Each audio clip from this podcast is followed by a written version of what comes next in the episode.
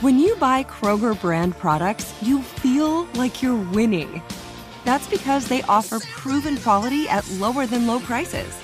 In fact, we guarantee that you and your family will love how Kroger brand products taste, or you get your money back. So next time you're shopping for the family, look for delicious Kroger brand products because they'll make you all feel like you're winning. Shop now, in store, or online. Kroger, fresh for everyone. Good sleep should come naturally, and with the new Natural Hybrid mattress, it can. A collaboration between Leesa and West Elm, the Natural Hybrid is expertly crafted from natural latex, natural wool, and certified safe foams to elevate your sleep sanctuary and support a greener tomorrow. Plus, every purchase helps fuel Leesa's work with shelters and those in need. Don't put off a good night's sleep any longer. Get a Leesa mattress today for a sound sleep tonight. Visit leesa.com slash iHeart. That's L-E-E-S-A dot com slash iHeart. Um, all right, the injuries for today: Arik Armstead, uh, foot, knee won't practice. Dwelley, ankle won't practice. Hargrave, hamstring won't practice. Oren Burks, knee won't practice. Elijah Mitchell, knee won't practice. Jauan Jennings, concussion won't practice. Uh, Clelin Ferrell, ankle will be limited. Uh, that's it. Uh, Where do you, do you have any uh, sense of maybe the game status for Armstead and Hargrave? Nope. I don't. How is Jauan moving through the concussion, concussion protocol? Um, he's in the protocol. Uh, what's the thing that stood out to you when you started looking at the Ravens defense and, and what they do to kind of put you guys in, in situations? Um, I mean, you look at the the numbers are usually the first thing you see, and you see how great their numbers are. Then you turn on the tape, and it looks just like their numbers. I mean, they're really good against the run, really good against the pass, extremely sound coverages. Um, they know how to get after it with pressures. They know how to get after it with front four. So, uh, really good defense. From Kyle Hamilton specifically, the versatility and the way they can use him in different spots. Um, I mean, just knowing the talent coming out of college and um, now watching him in their scheme and just seeing how good of a football player he is. Anytime you're that long and you can run, um, gives you a bunch of advantages, but he also fits into their mentality with how physical he plays and um, has the size to do a lot of things, but also has the feet and length to cover. It's been a while since you've seen Lamar, but uh, maybe a different scheme. It seems like they're using a little different ways. How has he maybe evolved in, in what they're trying to do with him now? Um, I mean, it was a while since we played against him, but seeing him over the years, I mean, it's still the same run scheme. Looks very similar.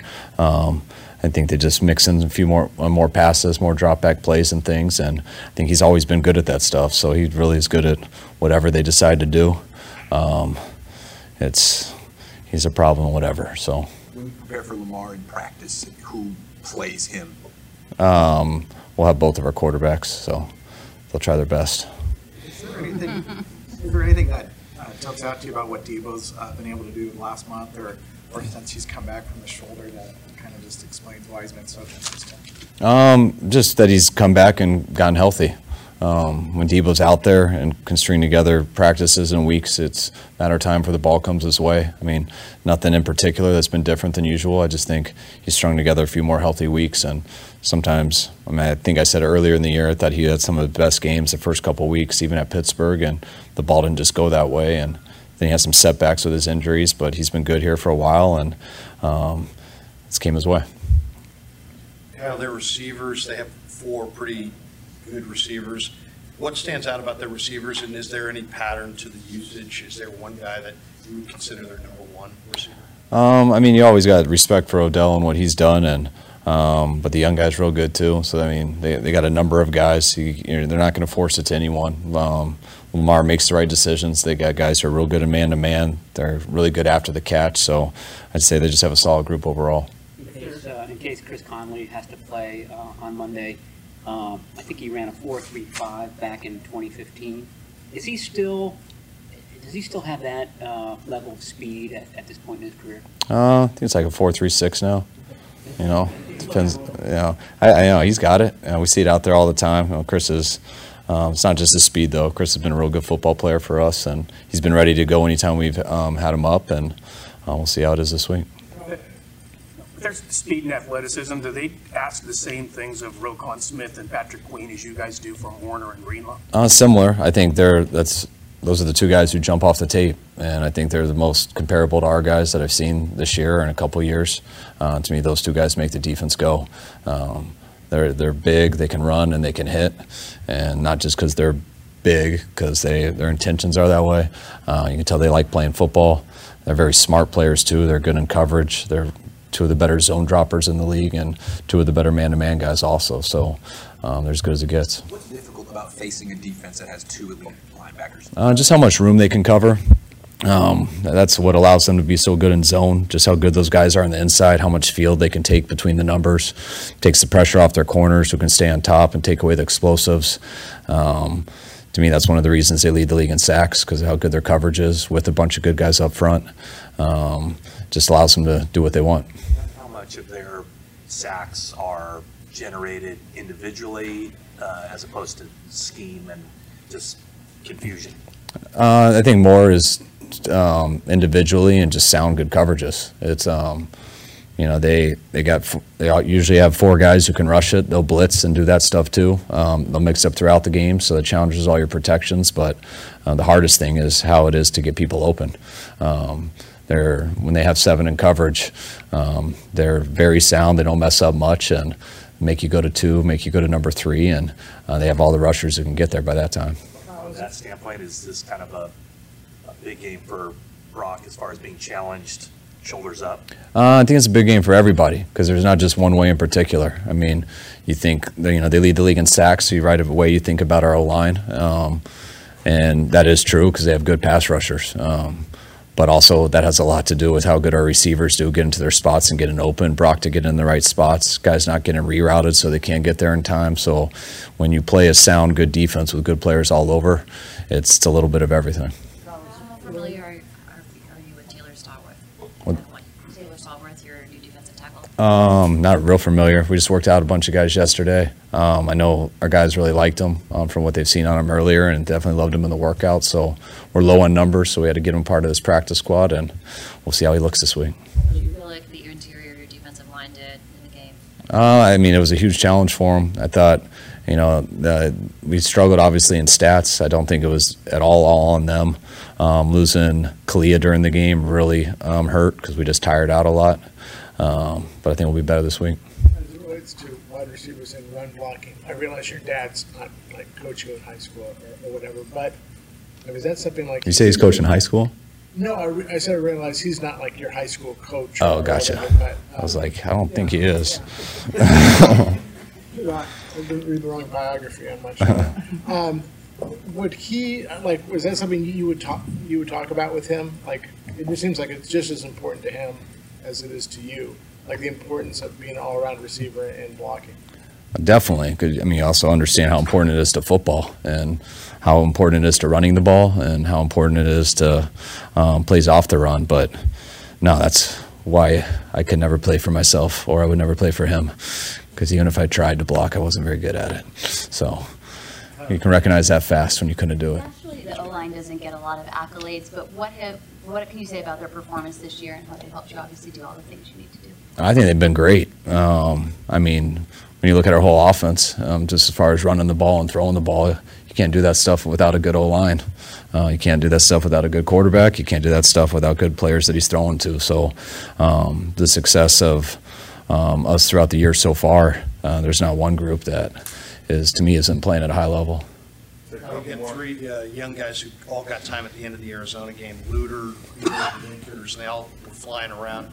What is your guys' evaluation of how they've come on this year as rookies? Um, I mean, that stuff's huge when you can get those guys playing time. Um, you know, it's those guys have come on strong because they've been ready to go. They've been working. Um, very similar to how I um, talked about Jair.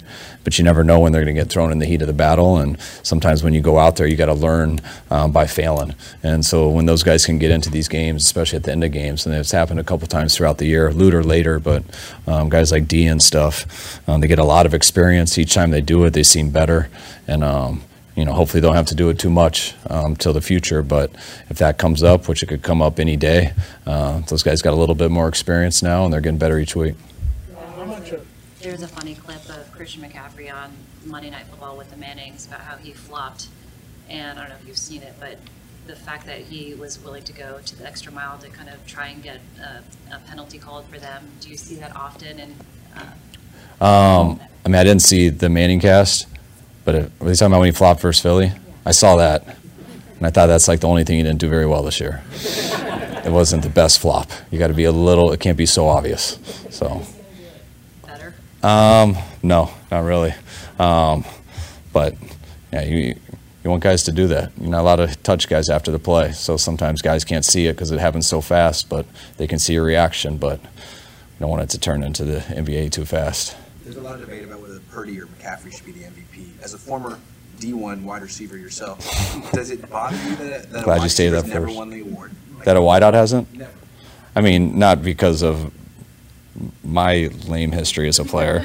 Um, it's I, I don't. Even, I mean, I don't even want to talk about the award because there's it's a lose lose. And whatever the award is, but it doesn't bother me. It just you start to adjust to it and you look at it, and it does seem like it's more quarterbacks. Doesn't mean that a wide receiver can't. Doesn't mean a running back can't. Um, doesn't mean a D lineman can't. Um, if one person voted on it, then they might do it that way. But collectively, um, I don't know. I don't even know who votes. So uh, you hope they get it right, but you know, it doesn't matter that much to some people. Are you, are you, early in 2021, much has been written about how he had to do this and do that to earn your trust, more playing time. How much of that was tied to run blocking? Um, not much. I mean, it was just tied to just consistency of the game.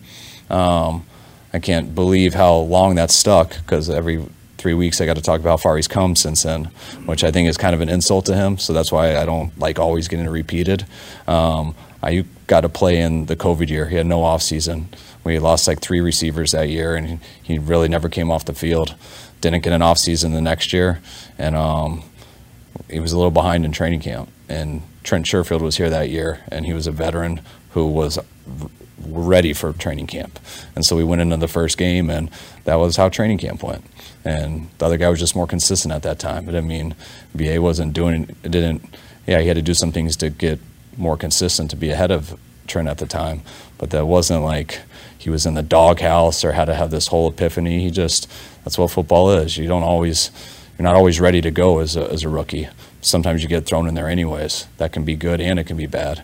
Um, but that's why a lot of people have rookie slumps. Sometimes they you learn from failing and sometimes they don't realize, man, I played my whole time as a rookie. That was pretty good. Yeah, it was, but you got to be better than the guy behind you at all times, not just potential wise. And um, I think came to camp a little off, and that's what happened. And I think he corrected that about halfway through the second game. So it's been really good since then.